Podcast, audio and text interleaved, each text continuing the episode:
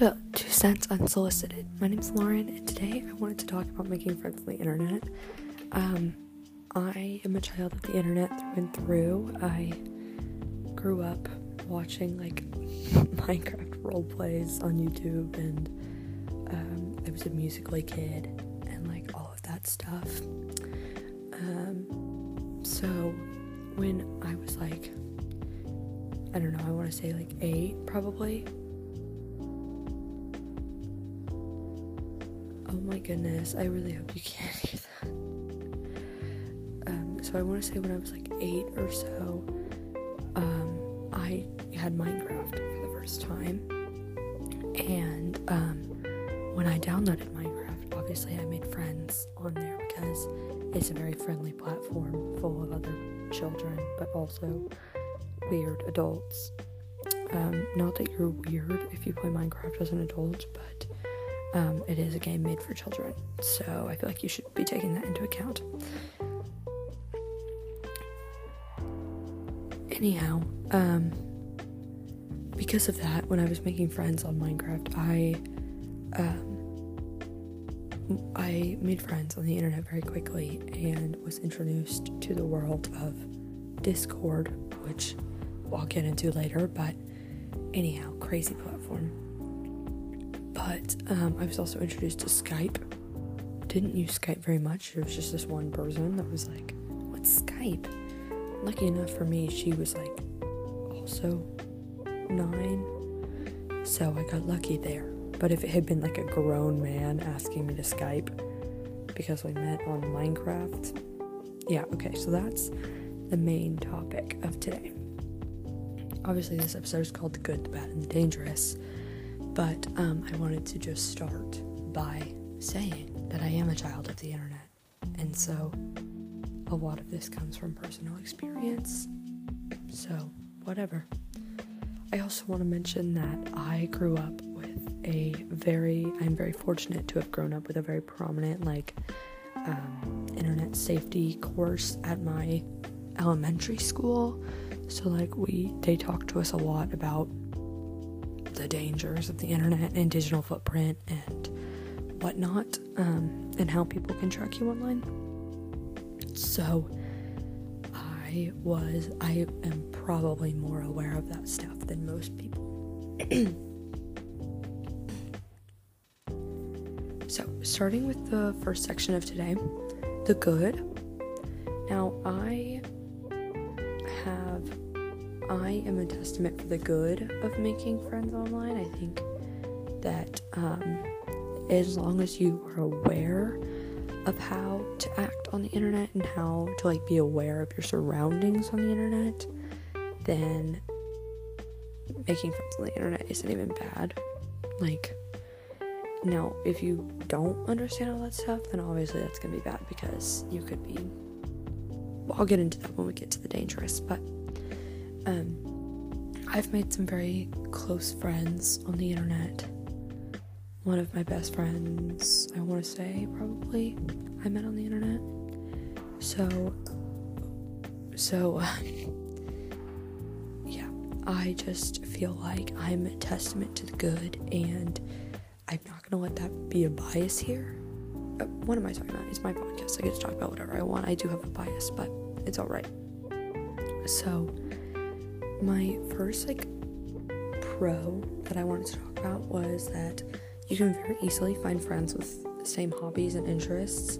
So this is gonna come up come up a lot in this podcast, but I am an avid Swifty, an avid fan of Taylor Swift. I love Taylor Swift.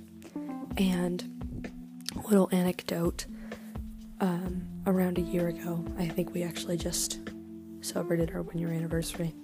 Around a year ago, I was on TikTok and I saw this girl who was like, let's make a little snap group chat of all of our Swifties and we can be Swifties together. And I was like, okay, yes, I, I I'm joining that. And so I did. And that group chat is still like semi active today. Not as active as it was in the early days, but nonetheless. So, that group chat, I feel like part of what was safe about it was that one, when you get added to a group chat on Snapchat, you can only add certain people. So if you get like a bad vibe from somebody, you don't have to um, like add them or add them back or whatever. Like you just don't have to associate with them. And the other thing is that once you do add them, like most people post their lives on their snap stories.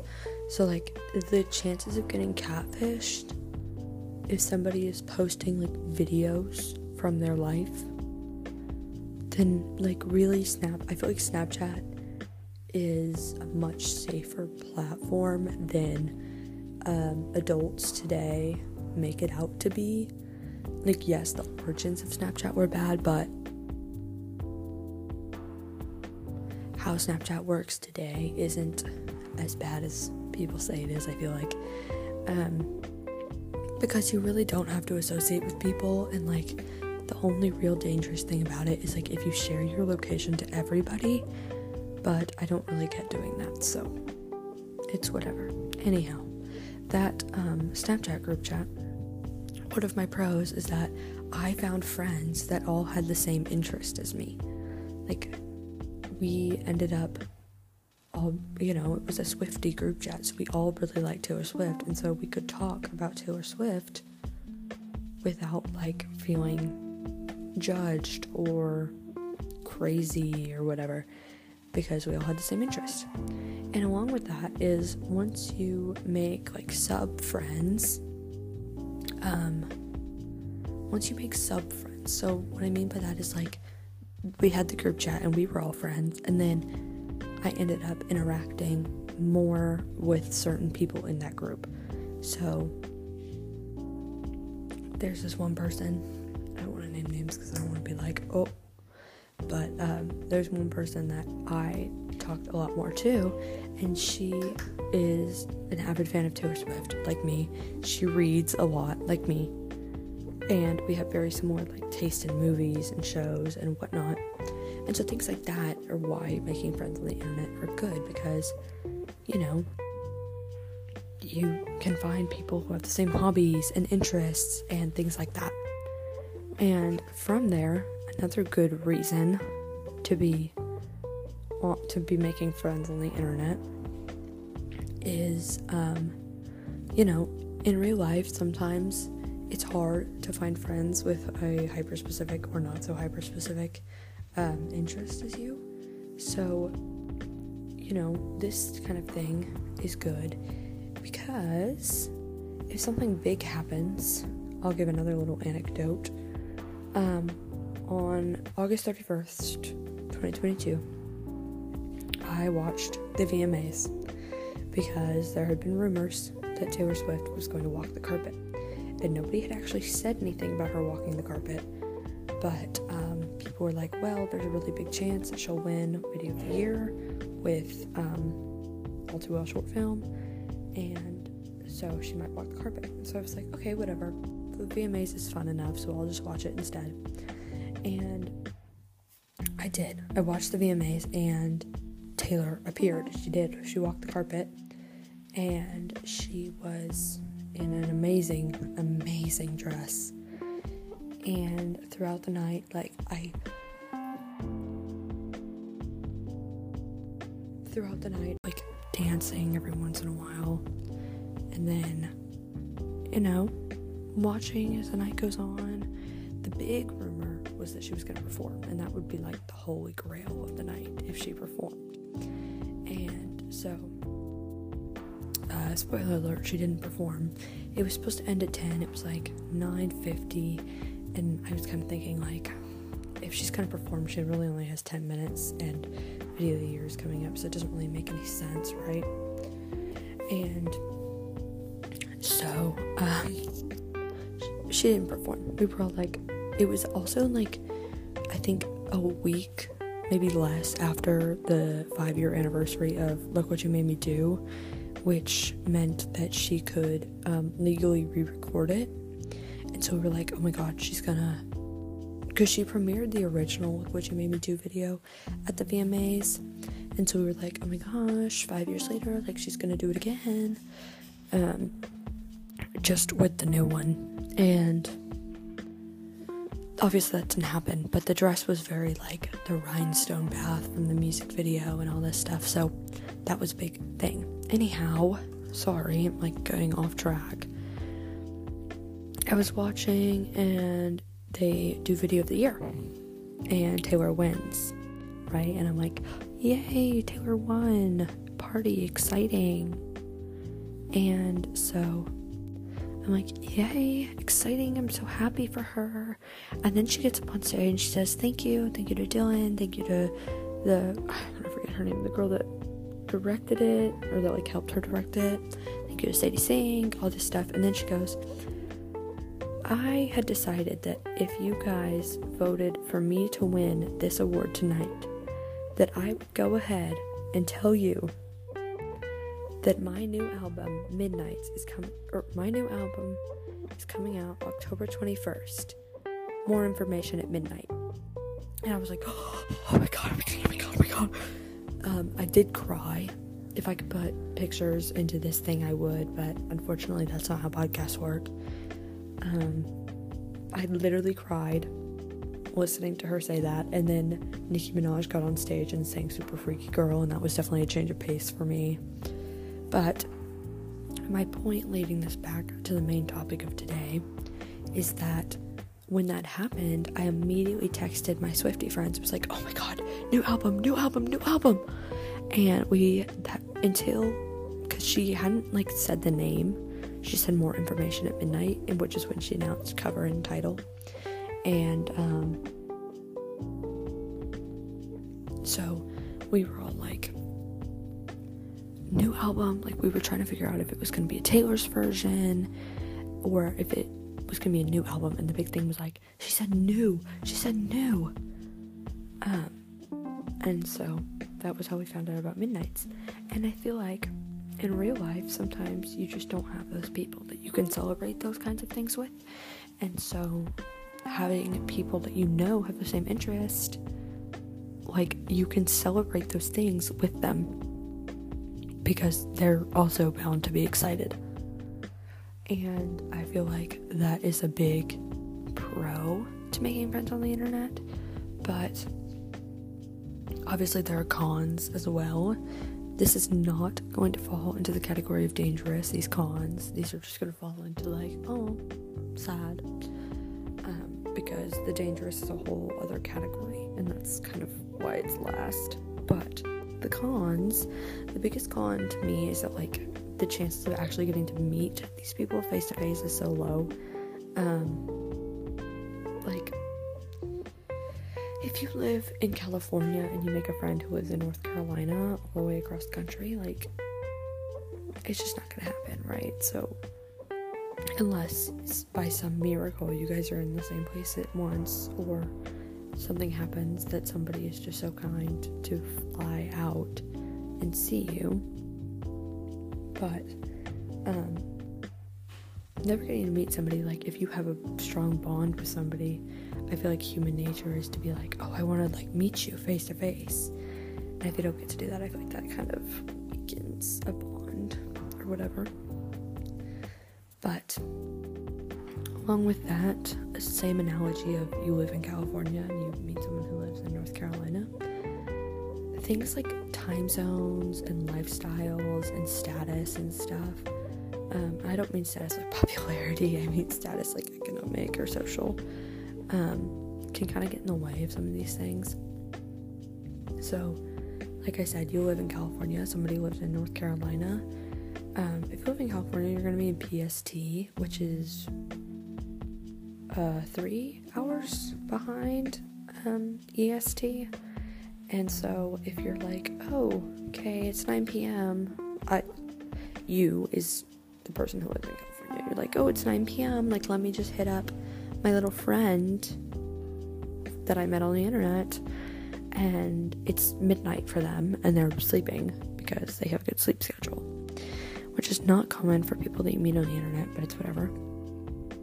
Um, then you're limiting your chances to talk to them. Because also like you get out of school because most people you meet on the internet you're school aged. You get out of school it's like 3 p.m whatever.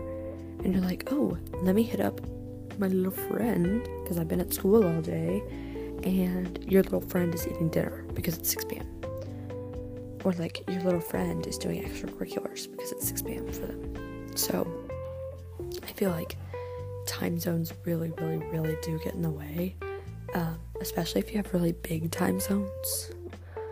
Like people who try to be friends across countries, like if you live in America and somebody else lives in like the UK and that's a six hour difference. Like this it's just not gonna work. It's really not. And um, with that, like things like, oh yeah, I do eight extracurriculars and I never have time versus somebody who's uh just doesn't do anything. Not that that's bad, but you know, is somebody who just likes to chill at home. You're not going to have the time to talk to each other. And so, if you make a bond over something like the summer, like in between school years, and where you're not doing anything, and then suddenly it's school and you can't talk as much because you're busy, you know, it's not good, right? So, with that, like things like also economics. I don't know how that would really play into this, but I feel like it could somehow. Um, trying to think of something real quick. Like, oh, like if you meet somebody on the internet and you're like, hey yo, let's play. Meet somebody on the internet and they want to play Roblox and they're like, okay, let's play Bloxburg for all the cool people out there who don't know what Bloxburg is, um, it's something that like you have to pay to play this game. And they're like, oh, like I don't have the money for that. Then that's gonna form an issue, right? Because what if your little friend's favorite game is Bloxburg because their parents paid for it, you don't have the money to play Bloxburg, or like your parents would never pay for you to play Bloxburg. this is so unserious. Um, so that's that's that, and I think in terms of pros and cons, the pros definitely outweigh the cons, but the con has a thing on their side that definitely changes the balance. That is where we get into the dangerous of trafficking and kidnapping and grooming and whatever. Um, this is definitely gonna be a tone switch here, but um, I mean, it's a very vital part of making friends on the internet is recognizing these dangers. But oh my gosh, so we have things unavoidable on the internet, right? Creeps are unavoidable on the internet. Things like TikTok, you see people all the time. You're like, you're creepy. Get out. Um, but with that, it comes um, the importance of online literacy and knowing how to detect creepy from a tr- like somebody that you can be friends with. Part of that. What in the world? Sorry, my light just turned off. I don't know why I did that. Um, anyhow. so, with that is the importance of online literacy and saying how to detect somebody that is creepy from somebody that is like actually someone that might be your age and is nice to you. Um, a big platform where this is important is Discord because Discord. There's so many things you can do on Discord that really um, change how people can see you. So, like I said, this is why I think Snapchat is superior because people have to post their lives, and there's a big difference between um, a deep fake video camera than like a real video with them and their friends